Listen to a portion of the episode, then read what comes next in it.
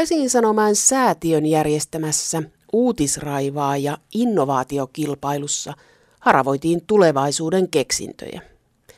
Muhkean kahden ja puolen sadan tuhannen euron palkinnon voitti viiden nuoren miehen kehittämä Scoopion sovellutus. Se arvioi käyttäjien lukutapojen perusteella, kuinka kiinnostava tietty lehtijuttu on. Vaikka kehittäjäjoukko on nuorta, takana on laaja kirjo eri alojen osaamista. Tänään ryhmästä tavataan tässä julkisessa sanassa Juha Leppänen ja Johannes Koponen. Juha Leppänen, millaisella keksinnöllä te voititte? Se idea, millä me voitettiin kilpailu, oli käytännössä, että jaetaan lähtökohtaisesti kaikki uutiset, joita ihminen lukee. Ja sen jälkeen arvioidaan se, kuinka hyvin ihminen on nämä uutiset lukenut. Se oli tavallaan perusidea. Se, mitä se tarkoittaa palveluna ja millä me ehkä kuitenkin voitettiin uutisraivaa ja on tällainen tavallaan best social summary of news tyyppinen palvelu. Eli tarjotaan niin se kaikkein relevanteimmat uutiset, mitä käyttäjä haluaa käyttäjälle itselleen. Miten te voitte sen tietää, mitä minä haluan? Miten se voidaan teknisesti mitata? Me voidaan, me voidaan olettaa, että sua kiinnostaa uutiset, joita muut ihmiset ovat lukeneet hyvin. Ja uutiset, jotka tulee sun sosiaalisista verkostoista eri painoarvoilla. Eli käytännössä mennään niin ulos siitä ajattelusta, että pelkkä klikkaus merkitsee, jos katsotaan sitä, että miten ihmiset uutisia lukee, ja lähdetään analysoimaan sitä itse uutista tarkemmin. Eli siitä, kuinka hyvin se luetaan, millaisia asioita sen sisällä tehdään.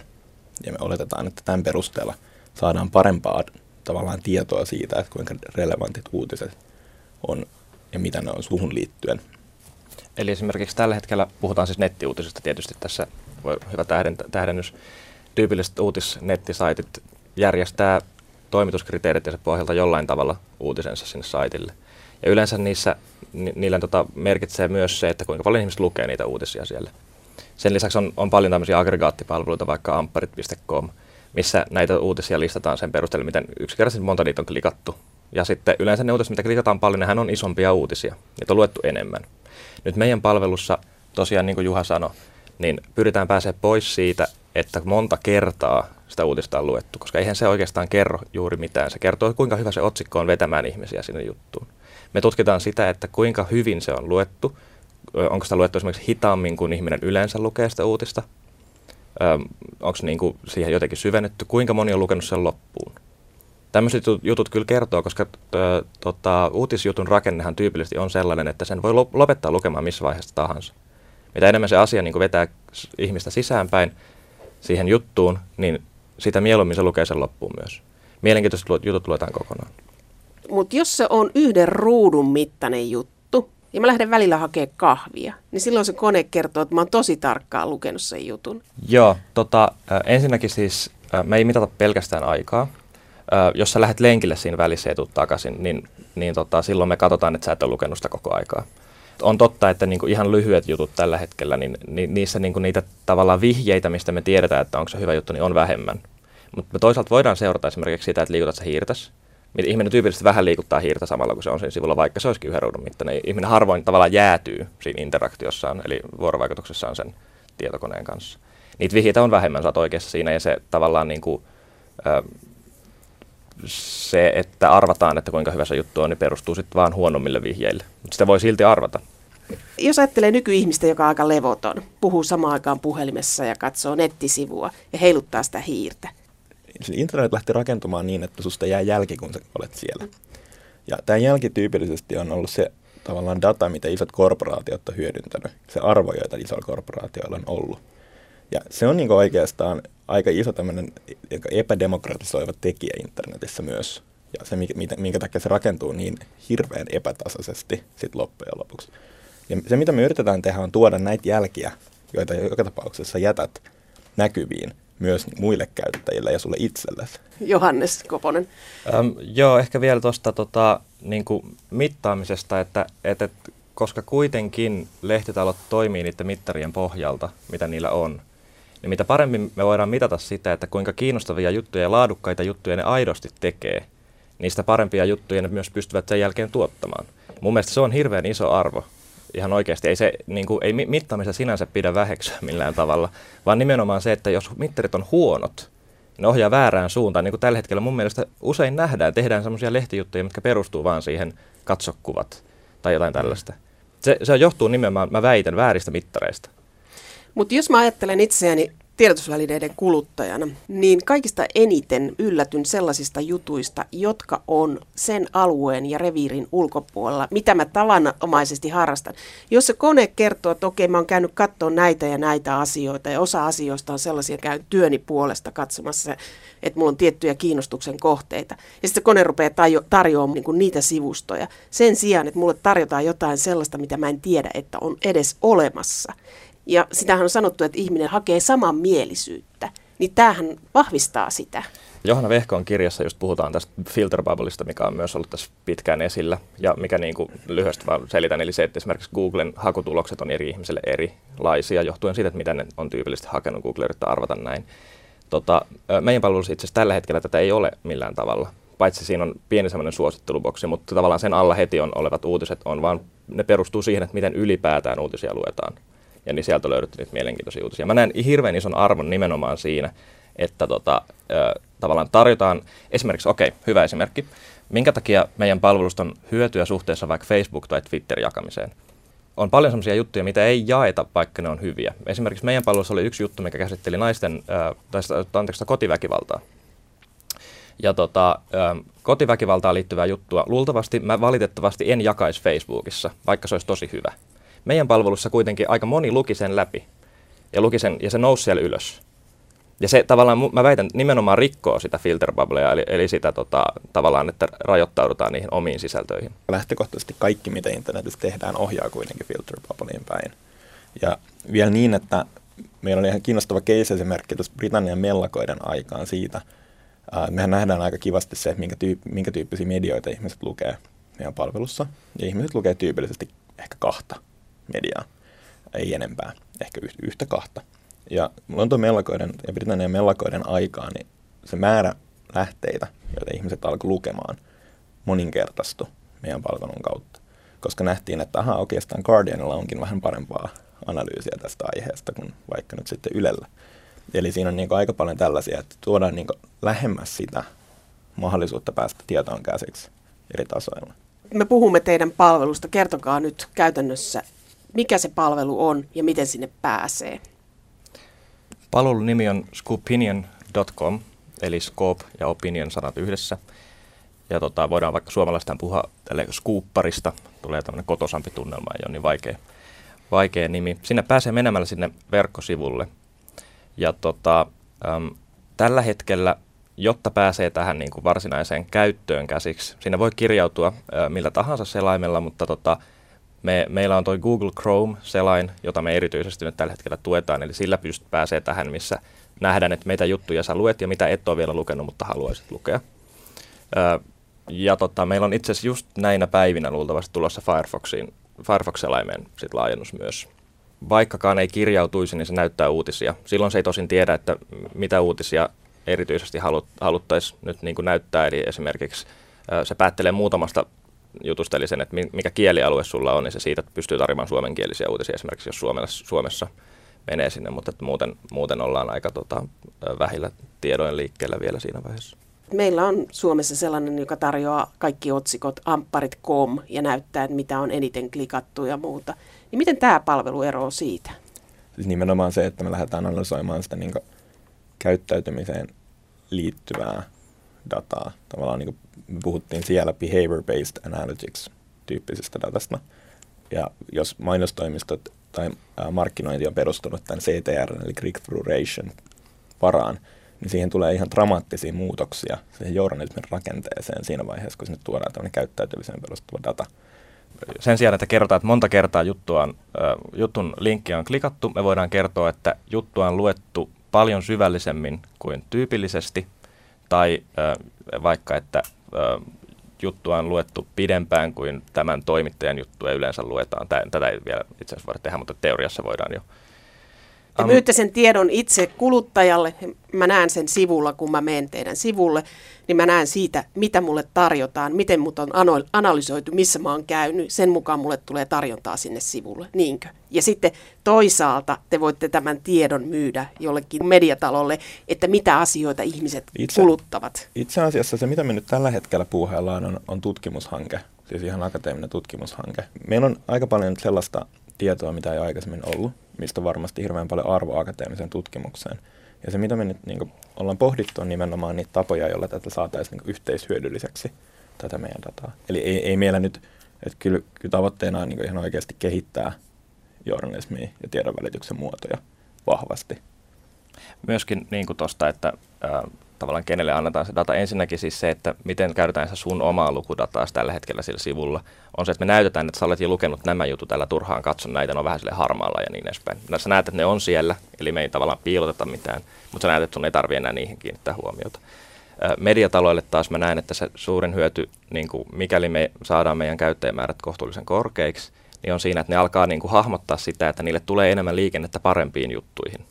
Te olette käynyt myöskin rajojen ulkopuolella kauppaamassa tätä. Miksi kansainvälisesti ollaan tästä kiinnostuttu? Tämä koko ala on verrattain kovassa murroksessa ja se murros on tuolla Atlantin toisella puolella vielä hieman voimakkaampaa kuin täällä. Eli tota, se, mitä me yritetään tarjota sinne, tai mitä me, oikeastaan, mitä me tarjotaankin sinne, on, on sellaisia siis uusia rakenteita, joita ei aikaisemmin ole mietitty. Tämä on hirveän, niin kuin, tämä on todella kuuma teema siellä. Siis aivan mielettömän kuuma. Sen takia me mentiinkin oikeastaan, me oltiin se Advertising Weekillä, joka on tämmöinen itärannikon media- ja mainostoimistojen kohtaamispaikka, jossa on käytännössä kaikki alan ihmiset miettimässä tulevaisuutta. Ja siellä niin tuli hirveän selväksi että kuinka kuumalla kenttä, kentällä me ollaan. Kaikki puhuu, puhuu näistä asioista ja me tuodaan nyt uuden tyyppinen lähestymistapa niihin asioihin. Ja vielä tähän niin kuin liittyy, että miksi tämä on nyt juuri tällä hetkellä nyt nimenomaan kuuma juttu ja minkä takia meidän niin kuin oli pakkokin melkein lähteä saman tien liikkeelle, niin johtui siis siitä, että siis isoin toimija media-alalla tällä hetkellä, tai ehkä toiseksi isoin, eli Facebook, ö, niin julkaisi tämän, tämän tota, minkä monet Facebookin kautta ehkä on nähnyt Spotifyn kautta tällä hetkellä, eli niillä on tämmöinen automaattisen jakamiseen liittyvä mekanismi siellä, mihin itse asiassa liittyy myös lehdistö. Siellä on esimerkiksi, jos lukee Guardiania tai The Independentia tällä hetkellä, ja on se Facebook-applikaatio asennettuna, niin se jakaa automaattisesti sen luku niin kuin, tiedon Facebookissa. Ja tämä on, niin kuin, tämä, me nähdään, tämä on merkittävä muutos siinä, että millä tavalla Facebookkin on toiminut. Se on aiheutti siellä hirveän tietysti niin vastareaktion ymmärrettävästi. Se on iso palvelu, joka ei ole missään vaiheessa luvannut tehdä tällaista, toisin kuin me tietysti sanotaan, että me tehdään tätä jo niin kuin lähtökohtaisesti. Mm. Mutta se, että Facebook teki tämän muutoksen, niin varmaan avasi aika monen silmät sille, että tämä, tässä on jotain takana.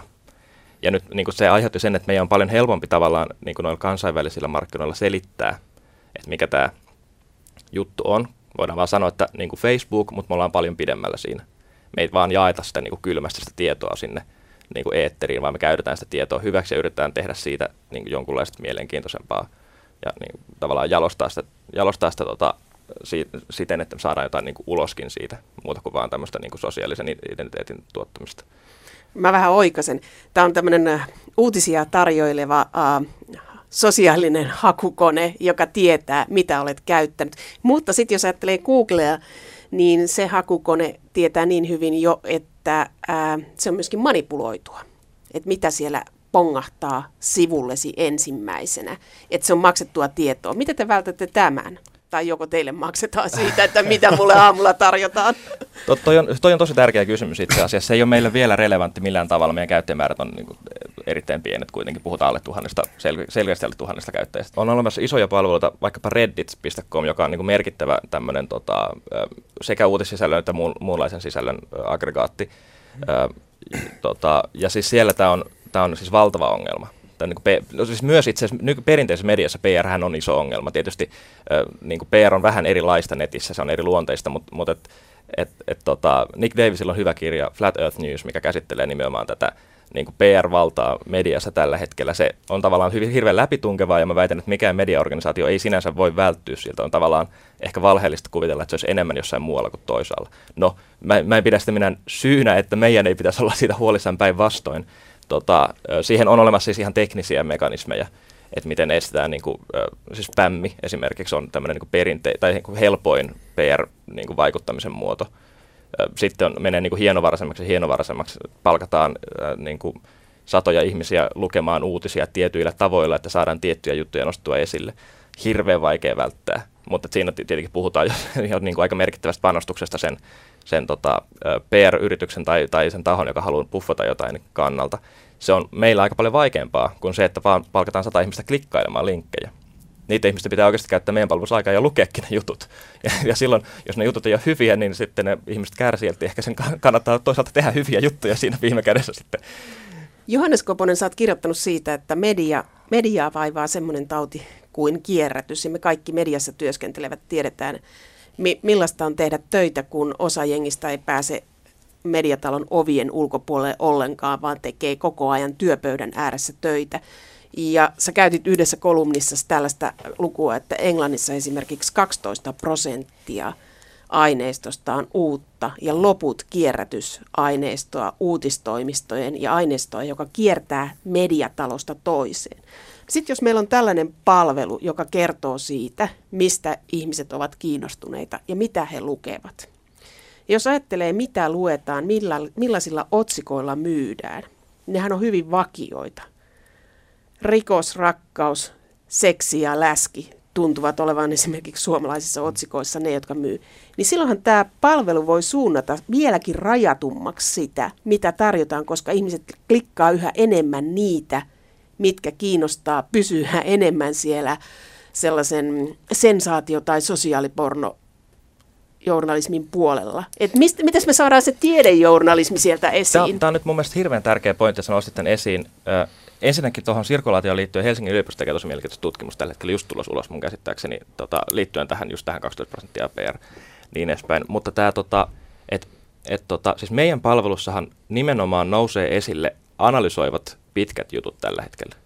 Semmoiset, niin kuin, vai, siis käsittelee ne mitä tahansa. Käsittelee ne niin kuin viihdepuolta, käsittelee ne ää, niin kuin seksiä, läskiä, väkivaltaa, niin ne on ne, on ne jutut, mitkä, mitkä niin kuin laittaa ihmiset syventymään siihen. Mun mielestä se ei ole ongelma. Se, että me aikaan saadaan se, että analysoivat ja pitkät ö, syvälliset jutut, semmoista niin taakse tai eteenpäin luotaavat tarinat, niin tota, ö, että ne, ne niin kuin tulee esiin. Mun mielestä se on hirveän iso voitto jo. Se. Eli sä uskot siihen, että tällä ä, systeemillä te todistatte sen, että halutaan pitkiä juttuja, niin kuin useimmat meistä haluaa, mutta isot massat haluaa jotain muuta. Ja niitä massoja mediatalot metsästävät mainostajien takia.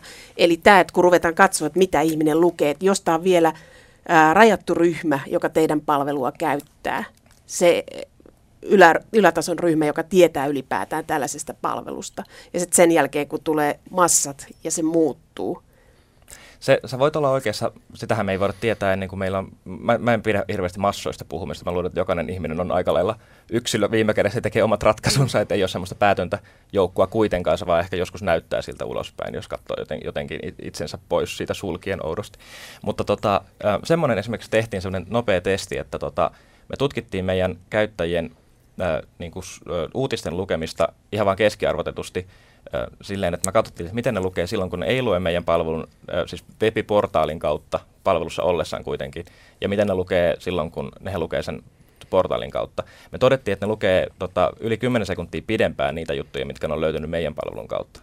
Semmoinen toinen puoli, toi on, toi on tosi tärkeä, tärkeä huomio, nimenomaan sen laadun tuominen. Toinen kommentti tuohon sun kysymykseen tai huomioon liittyen on se, että, että tämä, että tuodaan niitä lööppejä esiin ja haetaan niitä klikkejä sieltä, niin sehän perustuu nimenomaan siihen institutionaaliseen sirkulaatioon ja siihen, että ollaan todettu, että näillä saadaan rahaa ja nämä on toimivia juttuja. Me uskotaan, että siihen voidaan tuoda kokonaan uusi rajapinta ja se rajapinta on se, että me keskenämme jaetaan. Tämä on sama oletus, minkä muun muassa Twitter tekee, mutta sitten kun me tuodaan siihen lisäksi vielä tämä analytiikka siitä laadullisesta puolesta, niin ollaan jo aika kiinnostavia juttuja äärellä.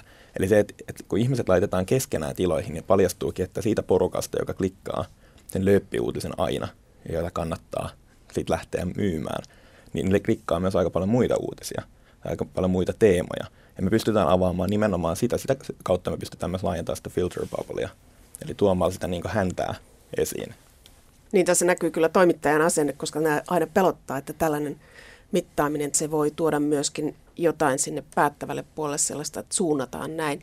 Toimittajat toivovat sitä, että saataisiin tehdä niistä uusista asioista, saataisiin aikaa tehdä vaativampia juttuja, käyttää aikaa, eikä sitä kiertävää mm. aineistoa, joka tämän, tällä hetkellä on.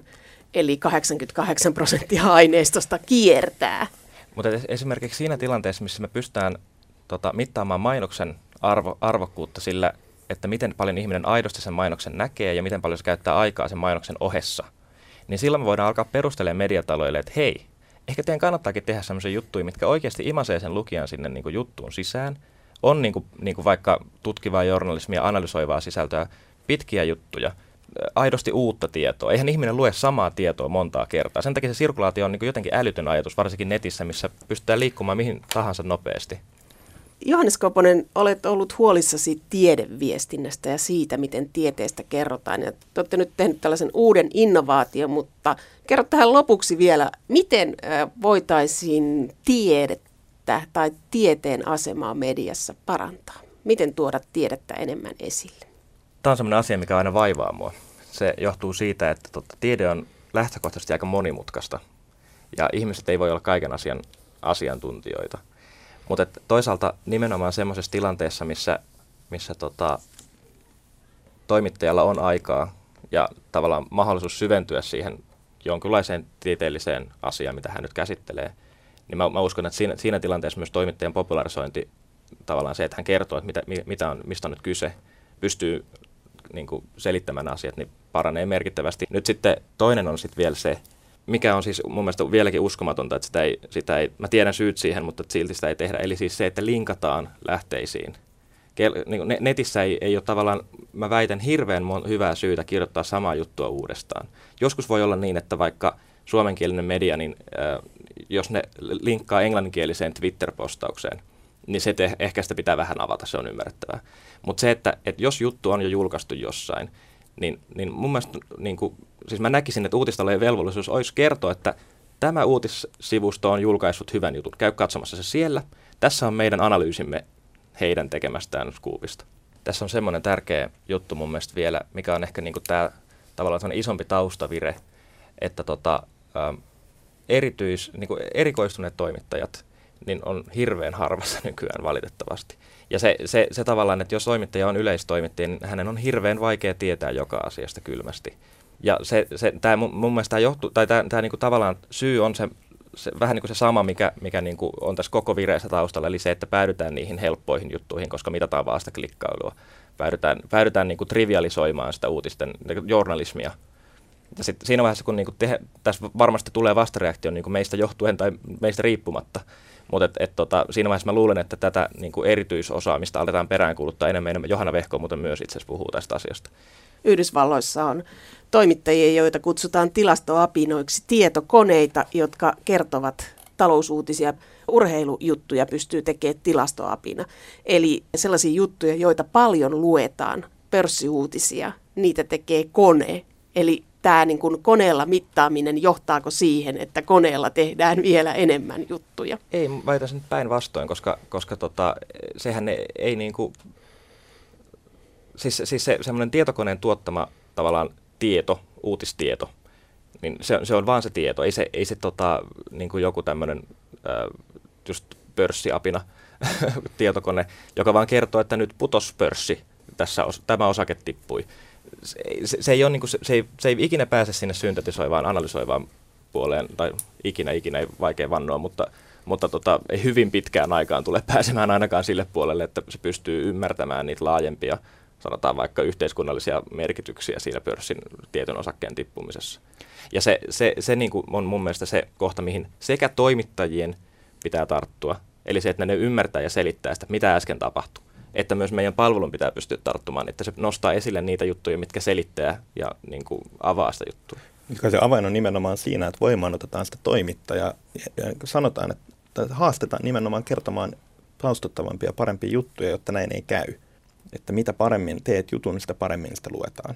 Ja sehän on niin kuin tavallaan vastakkaista nyt tällä tilastoapinoinnilla. Ja se, se vielä, että se, se, että tavallaan tietokone tekee tuollaiset jutut, mun mielestä on aika hyvä juttu.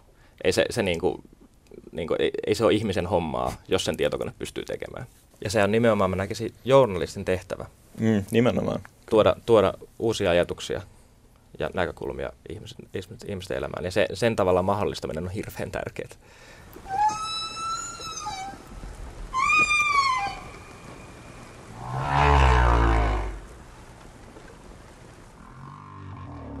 Viikon mediakommentti. Eduskunnan puhemies Eero Heinaluoma on huolissaan verbijournalismista. Heinaluoman mukaan poliitikkojen sanomisiin ja lausuntoihin liitetään värittäviä verbejä, kuten esimerkiksi, että poliitikko korosti, väitti tai jankutti. Heinaluoman mukaan presidentin lausunnostakin on sanottu, että Halonen möläytti.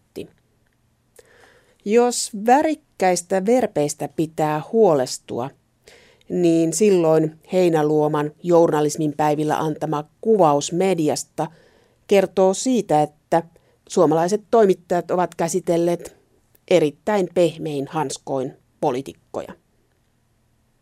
Journalismin päivillä järjestettiin väärän kuninkaan päivä ja poliitikot saivat kysyä toimittajilta – Tilaisuus radioitiin ikään kuin pääministerin haastattelutunti suorana Radio Suomessa. Tuo keskustelu paljasti, että ei ole helppoa kysyminen ammattipuhujillekaan, ja vielä vaikeampaa on tehdä kysymystä, joka ei sisällä mielipiteitä tai asenteita. Siitähän meitä toimittajia juuri hyvin usein syytetään. Poliitikoilla ja toimittajilla on yhteistä uskottavuusongelma suhteessa yleisöön. Huomiotalouden kvartaaleissa on erottauduttava keinoja kaihtamatta. Politiikan journalismi on viime aikoina sähköitynyt ja terävöitynyt. Ihmiset keskustelevat netissä ja kommentoivat toimittajien sanomisia paljon kiihkeämmin kuin aikaisemmin. Media himoitsee mielipiteitä ja näkemyksiä, mutta poliitikot pihtaavat ainakin julkisuudessa. Silloin on pienillä liikkeellä saatava eloa ja eroa juttuihin. Iltalehden toimittajan Timo Hakkaraisen mukaan toimittajan objektiivisuuden ja oman mielipiteen erottelu on toisinaan veteen piirretty viiva – Iltapäivälehden juttu ei toimi, jos se on pelkkää kirjaamista. Toisaalta, jos toimittajien jutut ovat pelkkää kirjaamista, niin silloinhan voidaan ottaa käyttöön robotti, joka kirjaa puheenvuorot. Kansanedustaja Osmo Soininvaaran mielestä politiikan journalismi on viihteellistynyt ja pinnallistunut.